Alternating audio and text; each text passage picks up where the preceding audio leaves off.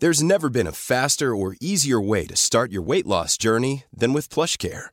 PlushCare accepts most insurance plans and gives you online access to board-certified physicians who can prescribe FDA-approved weight loss medications like Wegovy and Zepbound for those who qualify.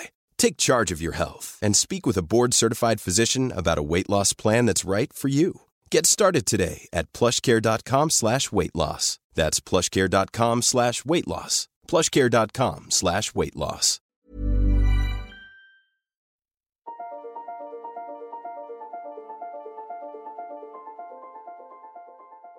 Hello, my name's David Runciman, and this is Past, Present, Future.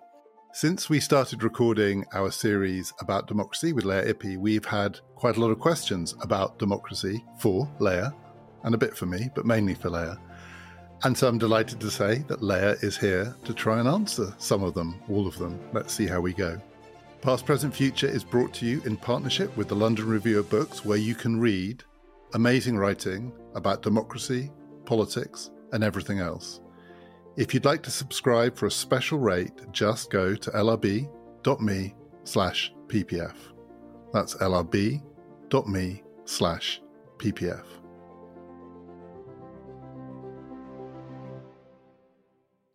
We've had quite a lot of questions, and apologies if we don't get to your question. If you've sent one in, we will do more of this. Lea, I've tried to pick some that I think connect. I may have got it wrong, but I think there's a link between these different questions. They're very different kinds of questions. But the first couple definitely are connected. In a way, they are the same question, but I'm going to pose them both and then we'll see where we go. And we may have a lot to say about this or we may not. So, one is from Oliver, and he says, I'd like to hear more from Lea about the link between democracy and freedom. And his point is I quote from his question The way I see it, democracy is as much about making your choice as it is about compromising or submitting to the choices of others. And then from Twitter, someone who is called on Twitter Wandering Winder says, Lea refers to an idealized form of democracy where people only accept authority if they are the source of that authority, and refers to a process where we are, at the end, the authors of all the laws we are subjected to. If things are so direct, how far is this from anarchy? Or, this is not in the question, one might say, from anarchism, which is maybe something that we could discuss. So these are two questions about democracy and personal freedom. And I think they both highlight something that many people notice about democracy, which is it is often presented as a sort of all things to all people idea. But there is potentially a deep tension between the group aspect of democracy, particularly majority rule, which basically does mean submitting to the views of others, because no one's in the majority all the time. And if you are in the majority all the time, then it's a pretty odd kind of democracy. And that version of democracy that suggests it's a form of individual self actualization. And those two things can't both be true. And at the extreme end, or maybe it isn't even the extreme end, various philosophers over the centuries have said actually the only conclusion you can draw from this is if you really believe in the self actualization aspect of this, you have to reject the group rule aspect of it. And at the extreme, that does mean not democracy, but anarchy. Yeah, I think they're both really good questions. And I think maybe they also point to one way in which we actually reduce our understanding of democracy to just what comes out of a decision process, as opposed to how we get to the decisions that we make.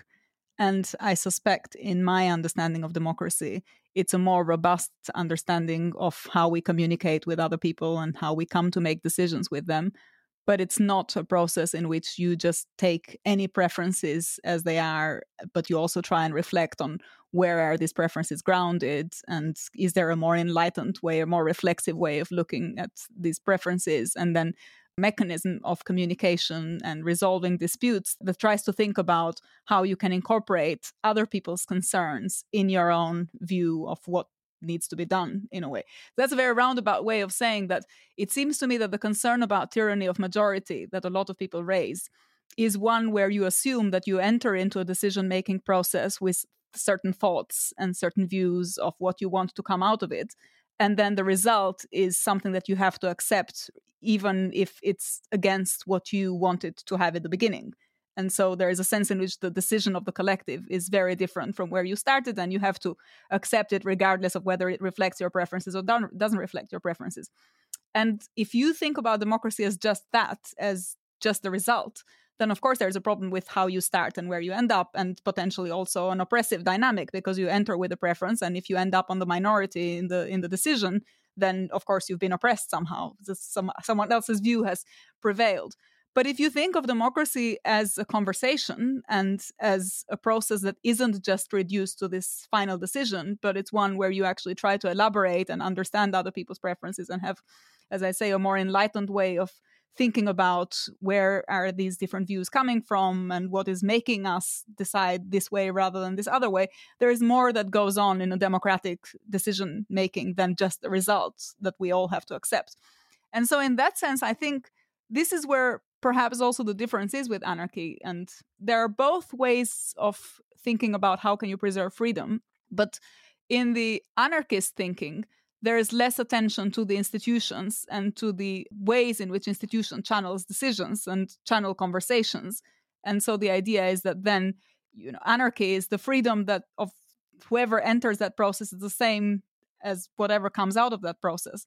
Whereas in the democratic discussion there is an engagement with the others that isn't just reducible to where the individual is coming in but there is a sense in which you're trying to incorporate other other people's views. And so it's a more dialogic way i guess of making sense of freedom or more i'd say more relational way of thinking about freedom.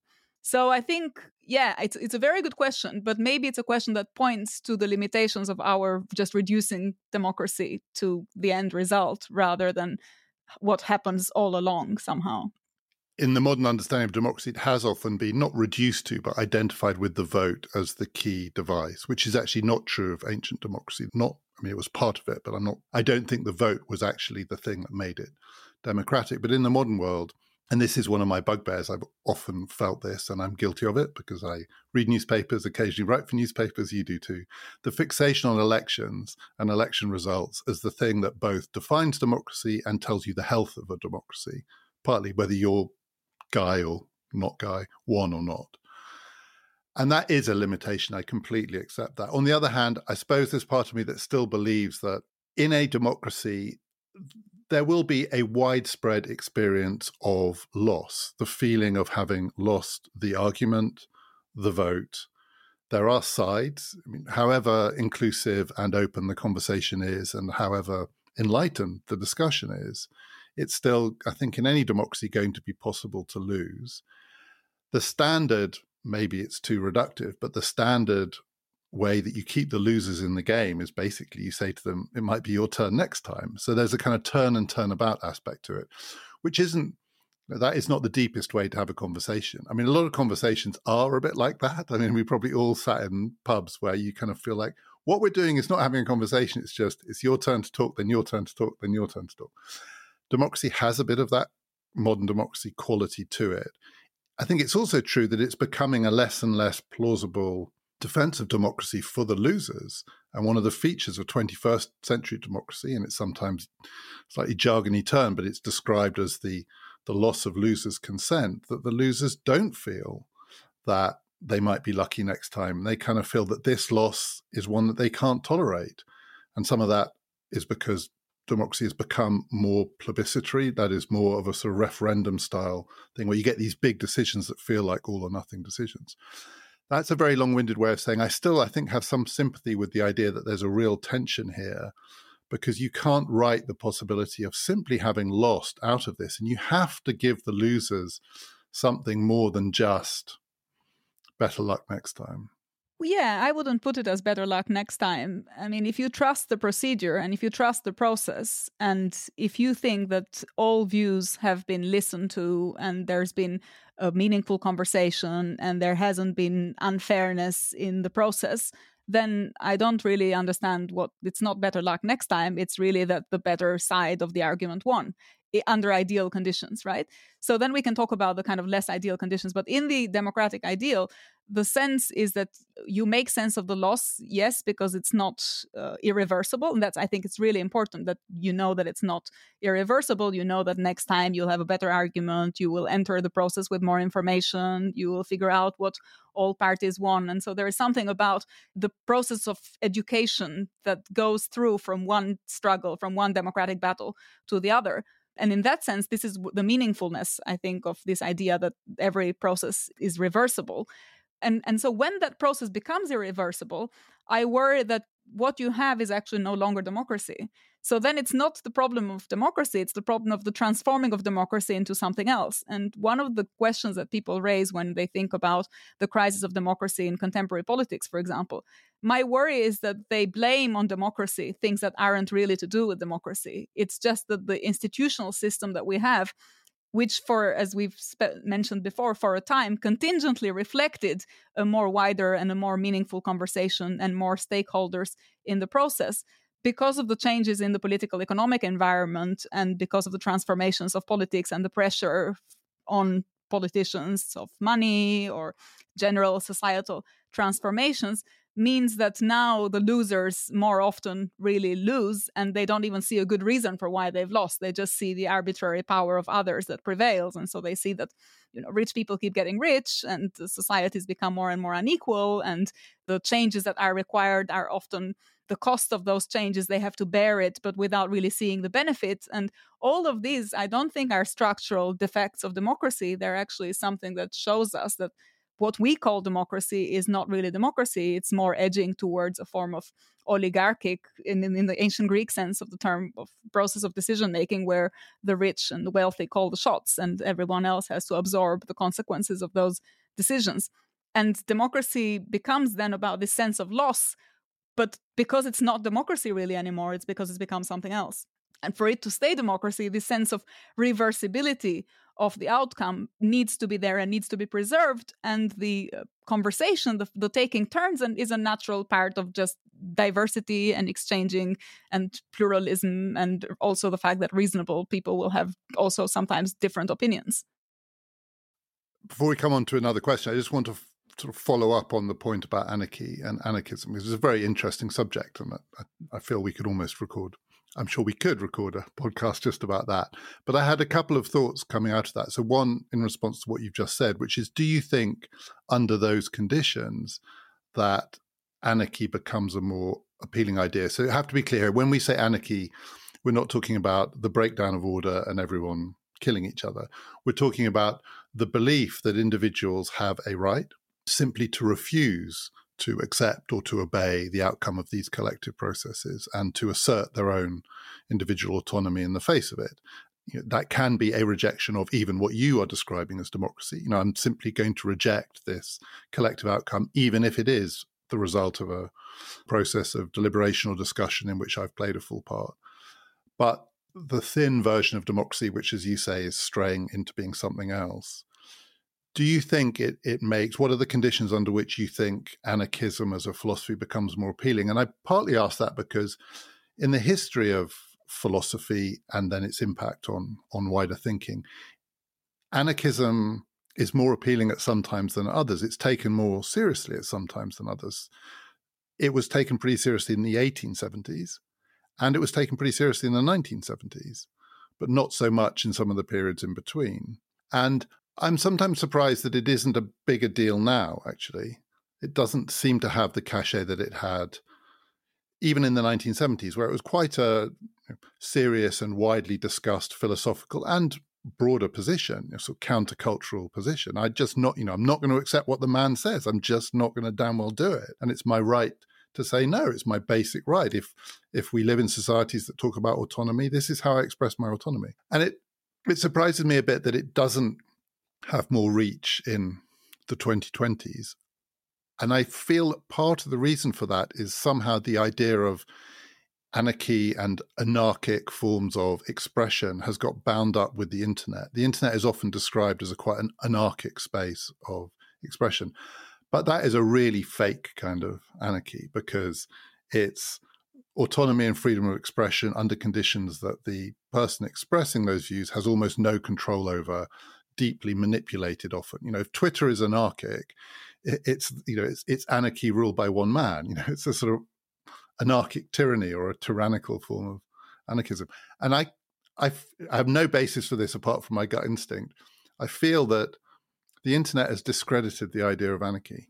I think there are different versions of anarchy, though, and I, maybe I'm more, and we should really have an episode on this because it's such an interesting and complex topic. And I have a lot of sympathy for some versions of anarchist thinking, but more as a sort of utopia of freedom in the future that requires an institutional process to get there. So something, uh, yeah, so may, maybe more akin to a, a, sort of socialist anarchism. So more 1870s than 1970s. More exactly, but because I think I appreciate the idea that there is a sense in which every institution, one way or another, will exercise power in unilateral, arbitrary ways, one way or another, for one reason or another. And so for me, the utopia is one where you have a society in which you know you don't need these external forms of law giving and you don't need this external institutional power where it's people can coordinate spontaneously and come to the right decisions. But for that a lot of education is required and a very long transitional process needs to be in place. It's not a given. It's not something that you can find in every society. So i think of anarchy more as a utopia than as a, something that can be viable in the short term. And on the other hand, I also see the attraction of anarchist thinking given the limitations of the present. But it seems to me that all of the objections to democracy that we've just been raising now, and just the sense of irreversible loss and so on, they would also apply to an anarchist society in which you take preferences as they are. And so it seems to me that if you take this argument that is well i just nobody's going to make me do this well someone is going to make you do it anyway regardless of where you are and uh, unless fact, you're lucky enough and unless you're lucky enough to be the one people. exactly yeah. who has like the money and has the power otherwise it's more like the state of nature and then there you're like at the mercy of it's really for me anarchy at that stage is really like the war of all against all and what you're just saying is i'm willing to make myself vulnerable to the exercise of arbitrary power. And it's just the fact that it's unpredictable in what direction it's coming that makes it more appealing to me. But otherwise, someone will always exercise power regardless of you know, how you're justifying it. And the fact that you hold on to your rights is no guarantee that people will respect their rights. So, in a sense, the notion of rights is only meaningful if there is a relation or a process whereby a body can help you enforce those rights. And that means you have some authority and you have some institution that you're subjecting yourself to. If you say, well, I'm just going to hold on to my rights and I don't care about what authority is trying to make me do, well, then there's no guarantee that your rights will be respected. So you will be just at the mercy of whoever has more weapons or more money or is stronger than you or smarter than you or whatever. And then you have no mechanism of protecting yourself. So I think it's a I can see the attraction of that way of thinking, but I think it's also flawed and dangerous and not at all immune to the criticism of these other ways of thinking about decision making. And I think sometimes it gets mixed up with, and part of its appeal comes from this, with the idea of a kind of escape. There's a way out, right? So I will I will assert my autonomy and refuse to subject myself to what the man tells me to do by kind of going off grid. And you know, the the anarchist, not your utopian ideal, which is a much richer social idea, but the individualist anarchist idea is sometimes that. And I think some of the 1970s ish appeal of this, the countercultural appeal of it, has that idea that it ought to be possible not to feel trapped by these political but also social constraints. And I just think, and this may be one of the reasons, again, it's less appealing now.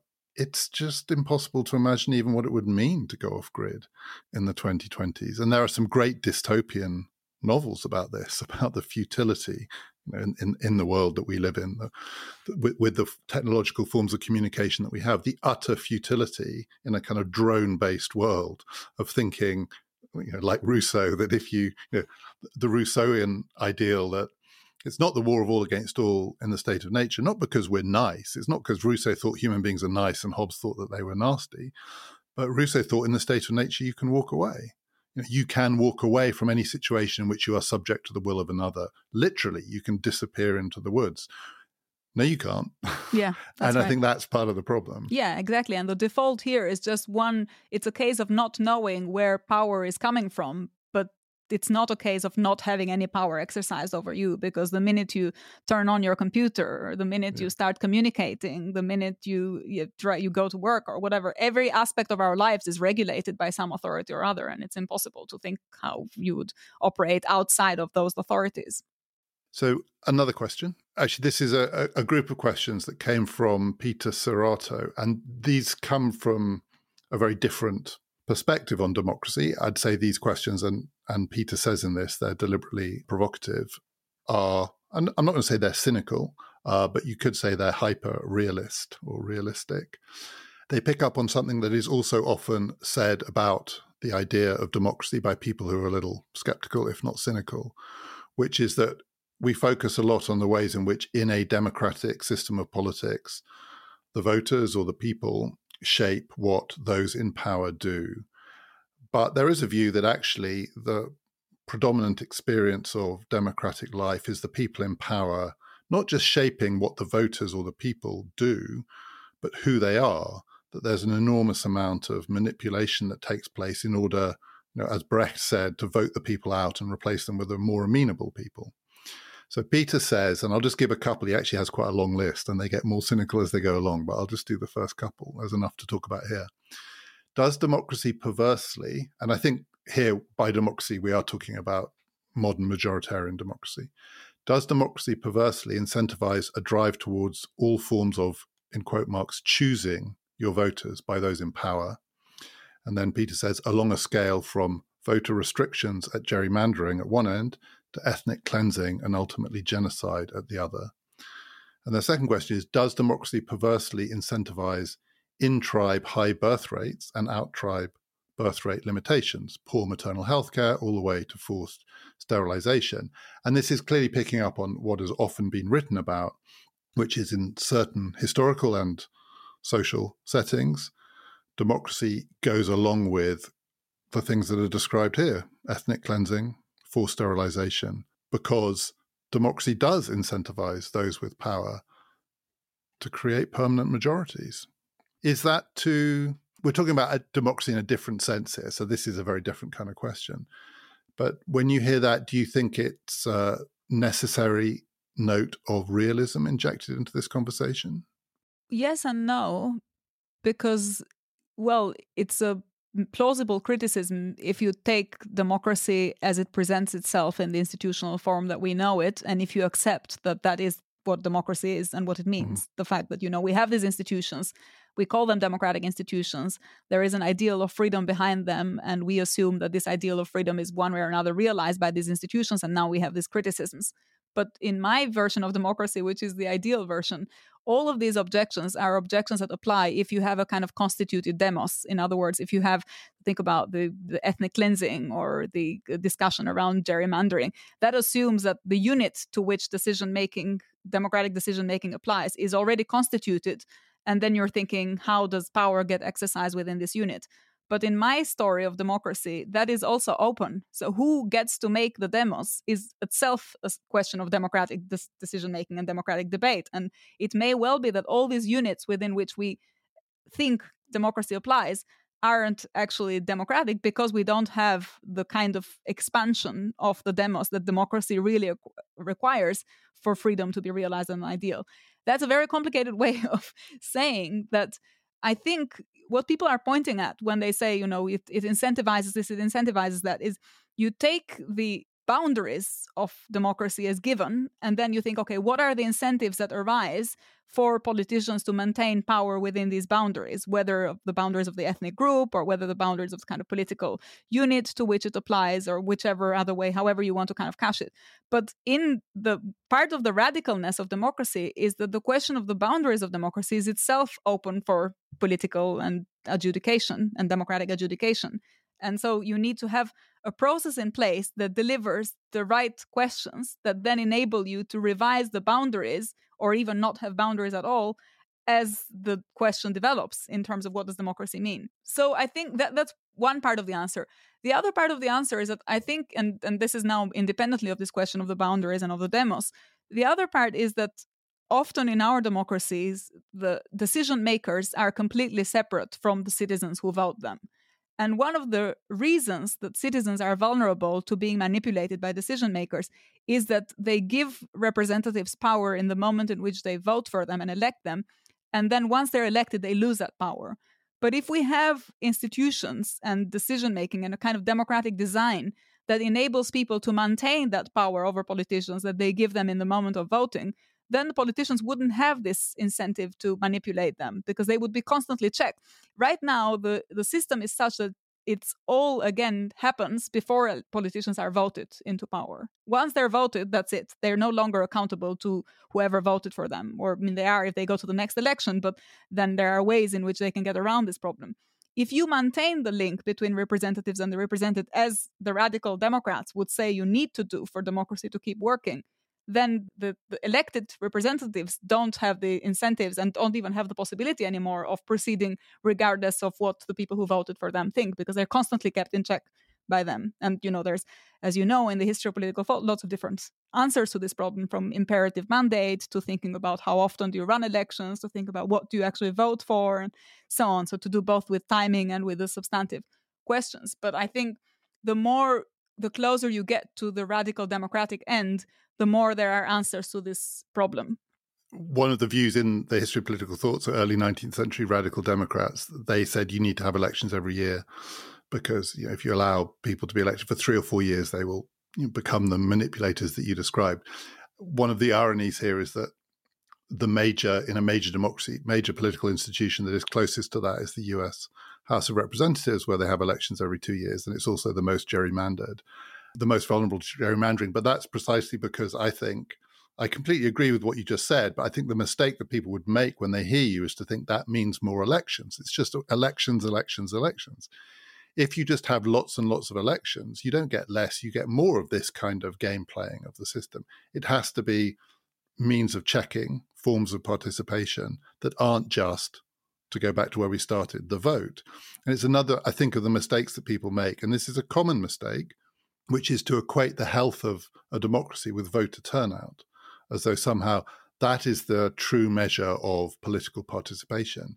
And there are enough examples from actual political history of the opposite being true. So voter turnout was very, very high in the Weimar Republic. That was not a sign of the health of the Weimar Republic as a democracy. It was a sign of its weakness because people were so shit scared that the other side were going to win because they thought under these conditions, this this actually in its way, very boundaried because of the European context, democracy. If the other lot get in, that might be the end for us.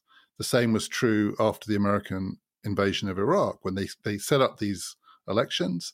And the Americans said, look, this is an incredibly healthy democracy because turnout here is 90%. So the reason that turnout was 90% is because it was tribal and there was a existential fear of the other side getting in, which is the sign of a weakness of a democracy because it's incredibly fragile and therefore will be vulnerable to the things that were in those questions. So I completely agree with the answer that you just gave. I think the misunderstanding would be that it would then be sort of read through those more reductive accounts of what a democracy is its voting, its election, its turnout, its participation. So the other thing that has to be opened are not just the borders and the boundaries. What has to be opened are the institutional forms. Yeah, absolutely. But I and, and I would also add, in that sense, uh, a, a, sort of radical understanding of the institutional forms. That is to say, the relationship between the economic power and political power. Because one of the problems that you have now is that you can have elections every six months if you like, but if you're not touching the fundamentals of society, then it's also very easy for people to be completely disillusioned because they think, okay, why am I turning up to vote every six months? And then in the end, decisions are always taken by big donors, by lobbying, by party uh, campaign finance being, I mean, this is the case in the US, by campaign finance being determined by billionaires and so on. So then you have you have this caricature of democracy, which pretends to give people a lot of power and a lot of voice, but when they know really well that it's only on some small things that they're being consulted and on all the big things nobody's actually consulting them decisions are constantly imposed on them. And this is where i think the, we've talked about this before i think where democracy and capitalism are not com- are not compatible because capitalism sets in motion an incentive system that deprives democracy of its meaningfulness ryan reynolds here from mint mobile with the price of just about everything going up during inflation we thought we'd bring our prices down. So to help us, we brought in a reverse auctioneer, which is apparently a thing. Mint Mobile unlimited premium wireless. Have to get 30, 30, bit to get 30, bit to get 20, 20, 20, bit to get 20, 20, bit to get 15, 15, 15, 15 just 15 bucks a month. So, Give it a try at mintmobile.com/switch. slash $45 upfront for three months plus taxes and fees. Promo rate for new customers for limited time. Unlimited more than 40 gigabytes per month. Slows. Full terms at mintmobile.com. Burrow's furniture is built for the way you live. From ensuring easy assembly and disassembly to honoring highly requested new colors for their award-winning seating, they always have their customers in mind. Their modular seating is made out of durable materials to last and grow with you. And with Burrow, you always get fast, free shipping. Get up to 60% off during Burrow's Memorial Day sale at burrow.com slash ACAST. That's burrow.com slash ACAST. burrow.com slash ACAST. So this next question, I think, is a question for me. So I'll try and answer it, but then you can answer it too. Um, from D Withers, saying, "I wasn't sure on the idea that democracy prospers in war times. I'd have thought it is more a voluntary dictatorship with no share in decisions, isn't it?" So I think that is referring back to something that I must have said, which is that if you look at the circumstances following which certain kinds of democratic flourishing seemed to happen. So, particularly the period after the Second World War, the, sometimes called in Europe the 30 Glorious Years, which was the high point of social democracy of a kind, certainly in the European context. It is impossible to conceive that without the experience of war that preceded it. But I probably didn't express it right if I made it sound like that, therefore, the experience of war itself is the thing that creates this democratic possibility in the sense that if you take Britain during the Second World War, yes, it was a dictatorship of a kind. There was a coalition government, power was extraordinarily concentrated, and unlike in the United States, but like most other countries, elections were suspended. So I might say that we shouldn't fixate so much on elections as the be all and end all of democracy, but I I also think that when elections are suspended, that is a sign that democracy has been very seriously curtailed. So it wasn't that you know, as it were, being all in it together in the war is itself necessarily a democratic experience. And also in wartime, relating back to what you said, you'll experience power in a multitude of ways you might not even be used to, not least if you're in the army. So it's not that I think people would have experienced the Second World War as a profound democratic collective experience, but that the conditions for the kinds of reform and also actually for some of the experimentation does seem to follow from a collective social shock. So it doesn't just have to be war, but I think it is interesting in the United States that the Great Depression wasn't sufficient for this. It did take the experience of total war to create the conditions for what happened after the Second World War. But it's also true that this is, I do think this is cyclical in the sense that the conditions of collective shock that produce the circumstances for forms of democratic solidarity, which open up new possibilities themselves then to breed a kind of complacency which limits the scope for that precisely that kind of experimentation which leads to the next shock. And the history of modern democracy i think is a history of these cycles of democracies not paying attention enough to the necessary conditions for their flourishing leading to circumstances that are sufficiently dangerous to remind them of the necessary conditions for their flourishing out of which comes the next iteration of the cycle. And I don't know where we are in that cycle now. I think it's an open question, but I think we might be quite close to the circumstances in which people think we have lost sight of the necessary conditions for our flourishing and the new possibilities are open up. That would be my optimistic view. My pessimistic view would be we haven't had the shock yet, the actual shock, the real shock. Maybe not of war, but of something else in, in stable prosperous Western democracies, and it may yet be to come. Yeah, although I think it's a process that started in a way. I think we are, if we think about democracy as a process as and as a temporal continuum, we're probably further away from it now than we were, um, you know, I don't know, in not too long ago. Exactly, also because if you think about rates of participation and uh, how much people get involved in politics and uh, concerned with the public and activism in political parties. And so all the signs of citizens actually caring about this collective mm, way of making decisions are now signs of apathy and alienation and social disenfranchisement.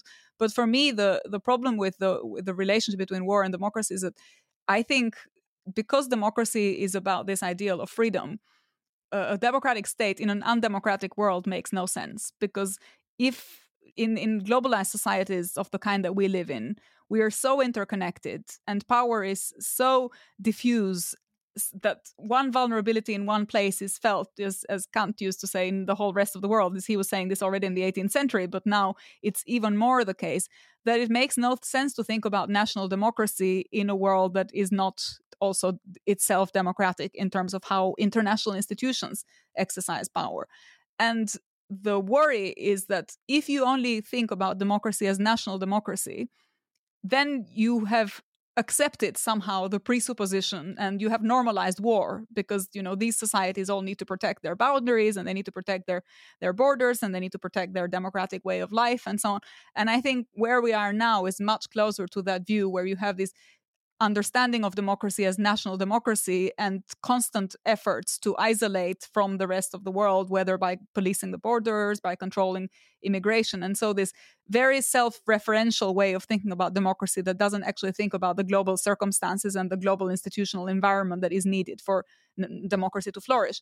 And historically, that's also been the case that war has constantly destroyed transnational democratic projects. I mean, you say what you want about the first and the second international and social democracy at the age in the age of the second international, but First World War is what destroyed European social democracy. Why? Because all these social democratic parties that were united in a kind of democratic project of reforming capitalism or transforming uh, into a socialist direction ended up all in conflict with each other because of the war, because of this idea that they had to be good patriots. And so suddenly you had to abandon the struggle for European democracy and the struggle for workers. And you had to instead begin to rally under the flag of your own national states. And this is, I think, why in the end you can only understand democracy in, in a global, eh, in the ideal, in a global way, rather than just declining it in these national terms.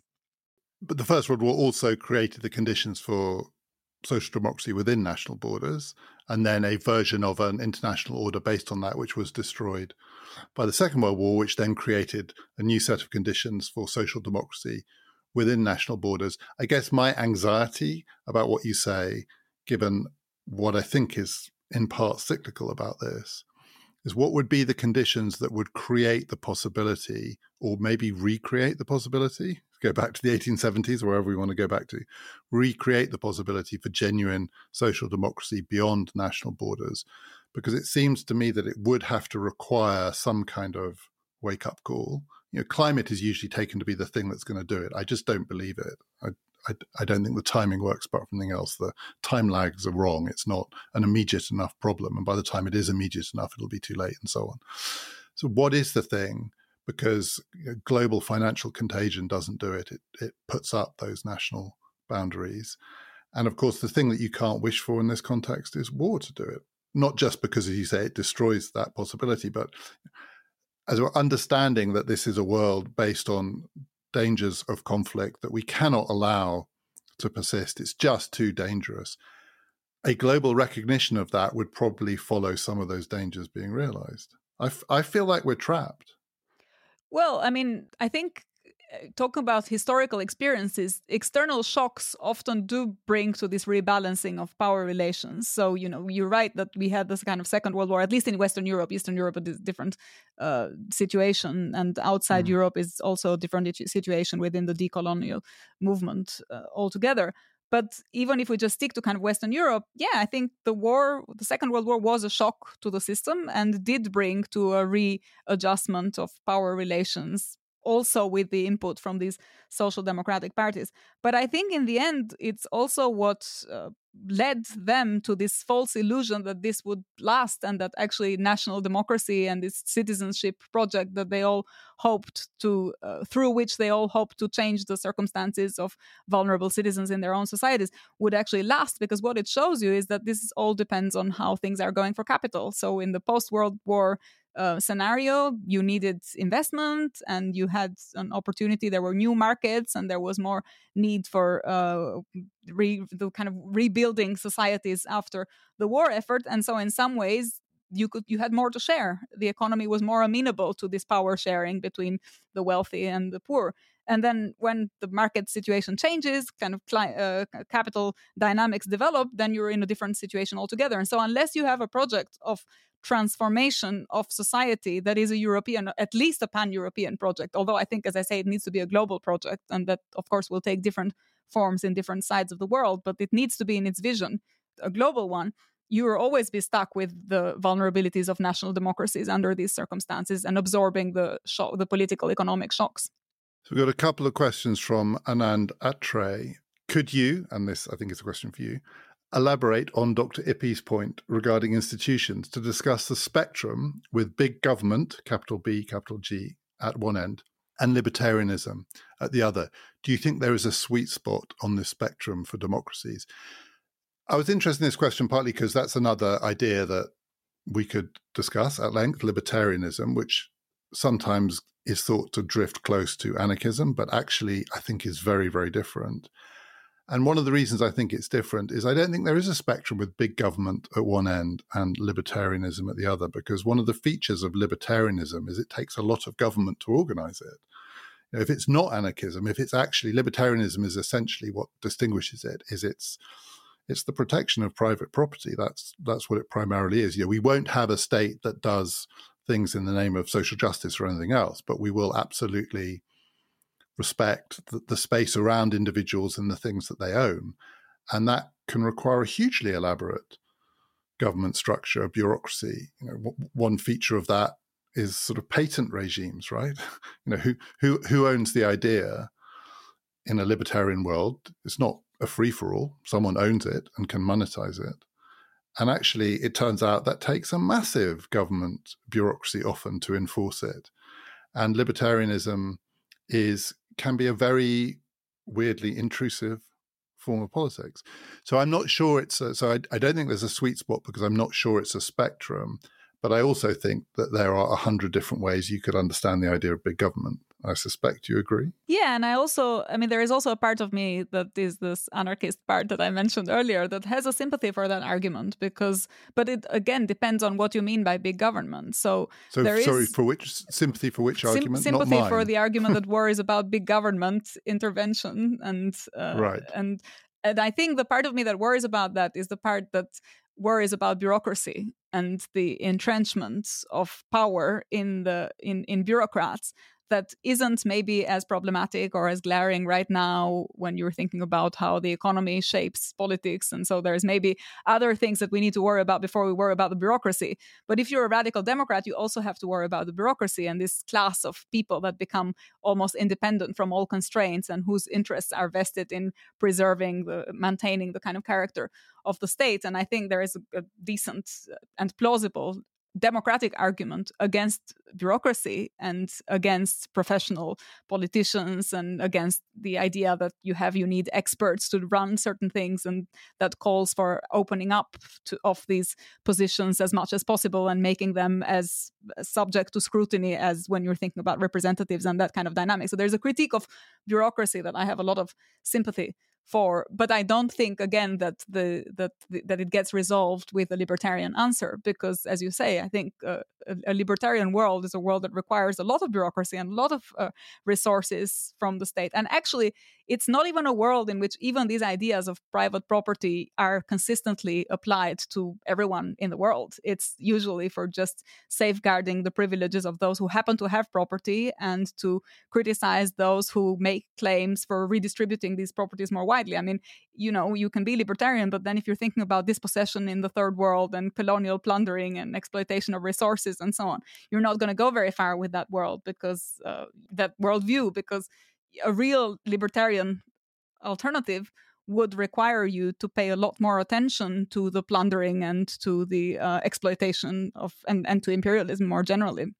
And the, the classic example of that in the history of relatively recent political thought is Robert Nozick's Anarchy State Utopia, a classic libertarian text in which he makes a very clear distinction. It's not an anarchist book. He starts with anarchy in order to say that anarchy is unsustainable. What you get is what he calls the minimal state, and it, it's been taken up at various points in the last 50 years by the libertarian right in the United States, but they they ignore the bit. I think it's almost in a footnote where he says, "Of course, if you take this argument seriously, you've got to give it all back to the indigenous right. people of this continent exactly. because you know we can't you can't start from here and say it's all about personal freedom and and the rights that we all have that attach to ourselves and our bodies and everything else, and ignore." all the breaches of those rights on which this entire society Absolutely. is based. And people tend to say, right, we won't read that footnote, but we'll just do the other thing. Yeah, and the what kind you... of and, and sorry, and just as a footnote to that, I mean the kind of system that capitalists like or libertarians like is founded on that appropriation of resources and this accumulation of wealth based on exactly dispossessing others and depriving them of their property rights if you think of territory as a kind of property. So it could be said against this sort of big government libertarian thing, the point that I made, which is as it were, libertarians need government too. And so, left, right, or however you want to do it, it's a slightly false choice because in the end, everyone needs bureaucracy. But then what you say makes me wonder why is it that, given I think it's true that everyone hates bureaucracy, I don't think there's anyone who really likes filling in a form or having to go to an office and sit behind a screen in order to get some handout from the government. No one likes it, right? The rich, the poor, no one likes it. So, given bureaucracy is such a toxic, potentially toxic idea, how have the right managed to capture the anti bureaucracy bandwagon? Why isn't it a big? I know some people on the left have tried, but why isn't it a bigger idea on the left? Not least because, and this is true of lots of things, but the main victims of awful, faceless, grim, grinding bureaucracy in any political system are the poor. And to be emancipated from that ought to be, I, I hesitate to use this phrase, a vote winner for people who also want to redistribute wealth. Yeah, but I think for that you need an, an, alternative way of thinking about the state and the rule of law, and this is why you need actually the proper radical democratic vision that goes with the critique of bureaucracy that is exactly the one that we don't have now. It's easier for for libertarians and it's easy for the right, I think, because it's coupled with this antagonism between the state and the market. And so if you have a vision that says you just need to let free markets triumph, and the more free markets, the less state, the better, then of course bureaucracy is associated with the state, and then it's easy to then criticize both and to to to advance with that critique. I think it's harder if you have to construct a criticism of both the capitalist free market and the states. It, and and then sort of say, look, there is a criticism of capitalist free markets, and there is another criticism of bureaucracy and the state, and radical democracy requires empowering people vis-a-vis both. That's a little bit more complicated because it requires I suppose, people to subscribe to this alternative, much more demanding vision of, okay, what does real democracy require? And it requires a, a condition that is both, I think, post capitalist and post state. And it's a harder sell than the one that just says, let's just go for markets. It is a harder sell. And I, and I know, in a way, in these conversations, we've sometimes been talking about slightly different things, in that you're talking about an ideal version of democracy. And I keep bringing it back to the thing that we call, label, and experience as democracy, which is a long way from that. I still think there's a puzzle even in that version. Actually, I get that that, that it's a harder sell, and for intellectual coherence, you probably need to make quite a big leap to that other setting for it. But you know, in the same way that no one really likes paying tax, um, and you can turn arguments about that lots of different ways, including try and remind people that these are necessary sacrifices through to trying to persuade people that if you vote for us, you will never have to pay tax again. Bureaucracy doesn't, frustration with bureaucracy doesn't feature in quite that way. And it does have real political consequences. So, for instance, you want to bring it back not to ideal, but to actual functioning democracies. A feature of democratic politics in the world at the moment, and the most recent example of this is in the Netherlands, is that parties of the so-called far right, something similar has happened in Argentina, maybe going to happen in the United States next year. A little bit of it has happened in odd places in the UK.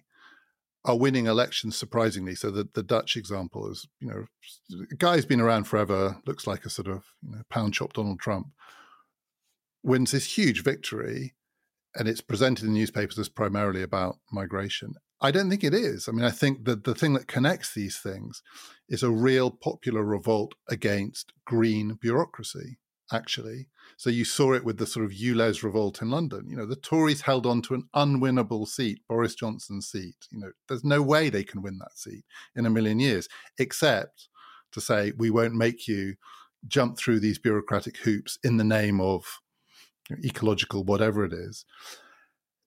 That resentment with bureaucracy can be mobilized in dramatic ways, but the left are no good at it.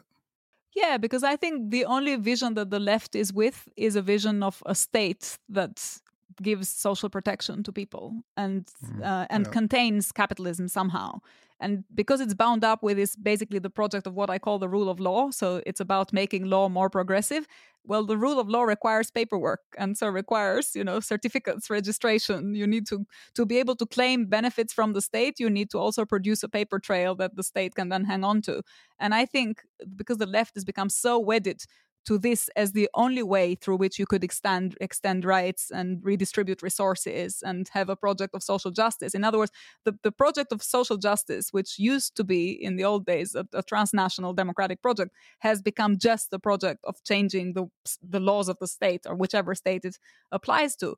And then they're vulnerable to the critique of the state from the right, and they haven't got anything else to come up with. They don't have a constructive proposal. And so they're really stuck because they're left, they've lost the battle on the alternative vision of this other world that could be, as I say, post capitalist, post bureaucratic, post state, and, uh, and sell that vision in the right way as something that actually works for people and that they're already committed to because why would you not want to live in that world i mean it's make, it makes a lot of sense it's a very intuitive idea they've lost that ideological battle and so they're now left with defending the status quo, which is not always defensible because some of the criticisms are plausible and you can, yeah, you, you, but one needs to have an alternative vision to say, look, we can overcome these problems. And if you don't have that, then you're just left playing on the defensive.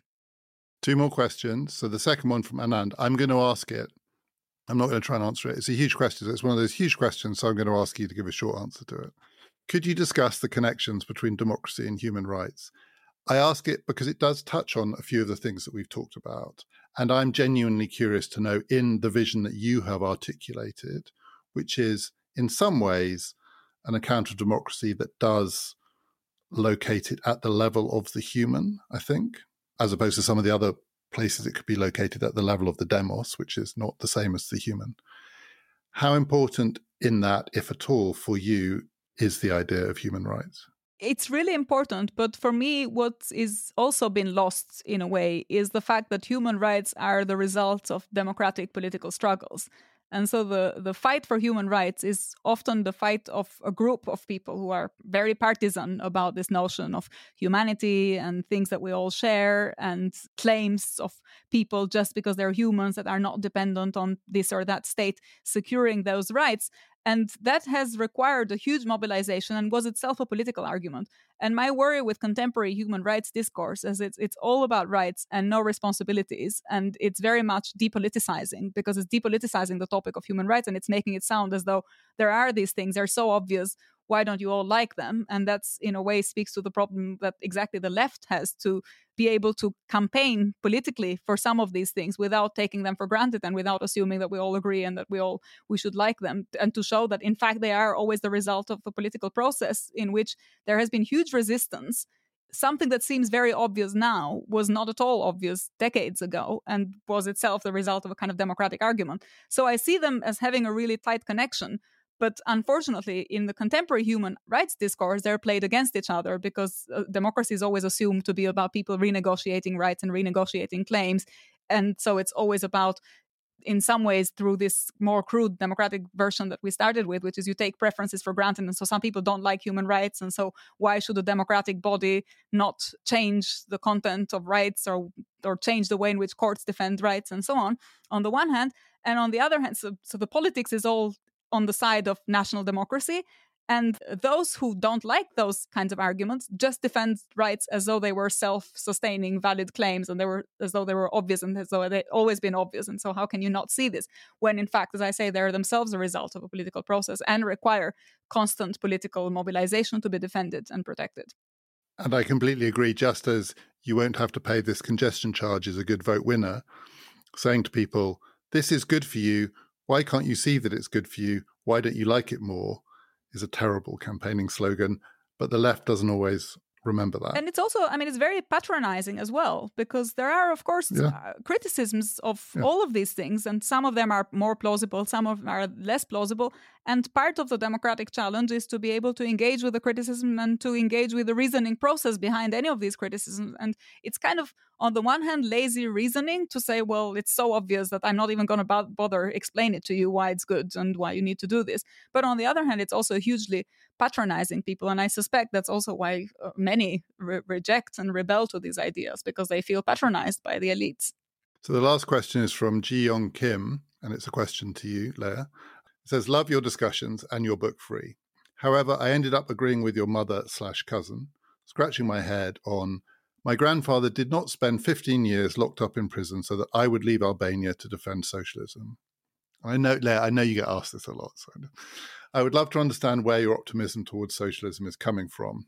I know you must, so since you published Free, you have been asked this a lot. And I'm asking again on behalf of Ji Yong Kim but I, people do do want to know the answer.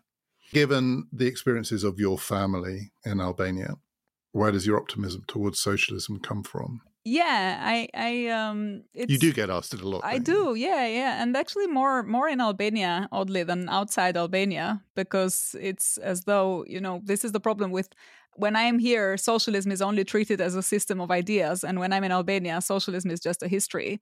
And in one case, it's a terrible history that invalidates the system of ideas and in the west it's a great system for at least for the kind of western left it's a it's a good system of ideas and the history is not really your history so you don't bother. So if people have had tragic experiences well it's because they didn't get it right or there was something they were missing or because they're somehow backward and flawed. And so i'm constantly pulled in these two directions on the one hand of wanting to take this history really seriously but on the other hand also understanding that there is something to the critique of capitalism that is important and needs to be resurrected and that you can't throw away the baby with the bathwater.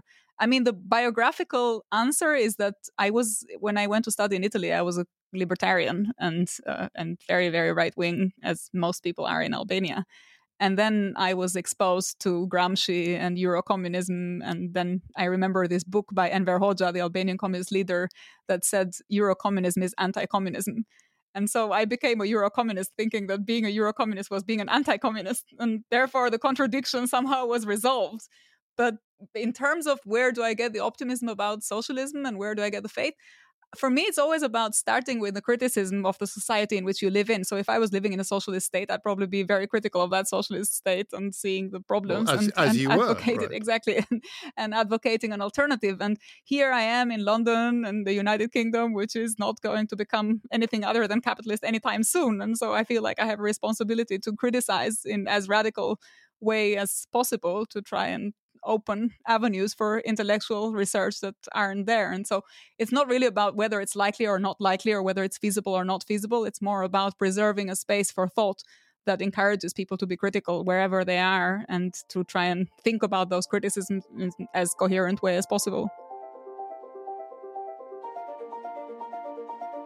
We're going to do another episode of questions before Christmas because we've had loads of questions about the most recent episodes in the history of ideas. If you have any more, Share them with us. Follow us on Twitter at PPF Ideas, and I will try and answer them as best I can. Lea and I will be coming back in the new year with a whole new series of conversations.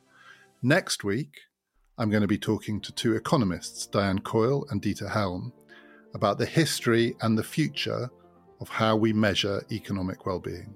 Do please join us for that. This has been Past, Present, Future, brought to you in partnership with the London Review of Books.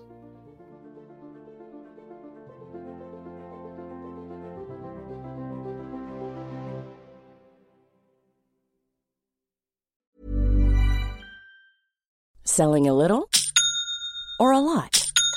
Shopify helps you do your thing however you cha-ching. Shopify is the global commerce platform that helps you sell at every stage of your business. From the launch your online shop stage to the first real life store stage, all the way to the did we just hit a million orders stage. Shopify is there to help you grow. Shopify helps you turn browsers into buyers with the internet's best converting checkout. 36% better on average compared to other leading commerce platforms because businesses that grow grow with Shopify. Get a $1 per month trial period at shopify.com/work. shopify.com/work.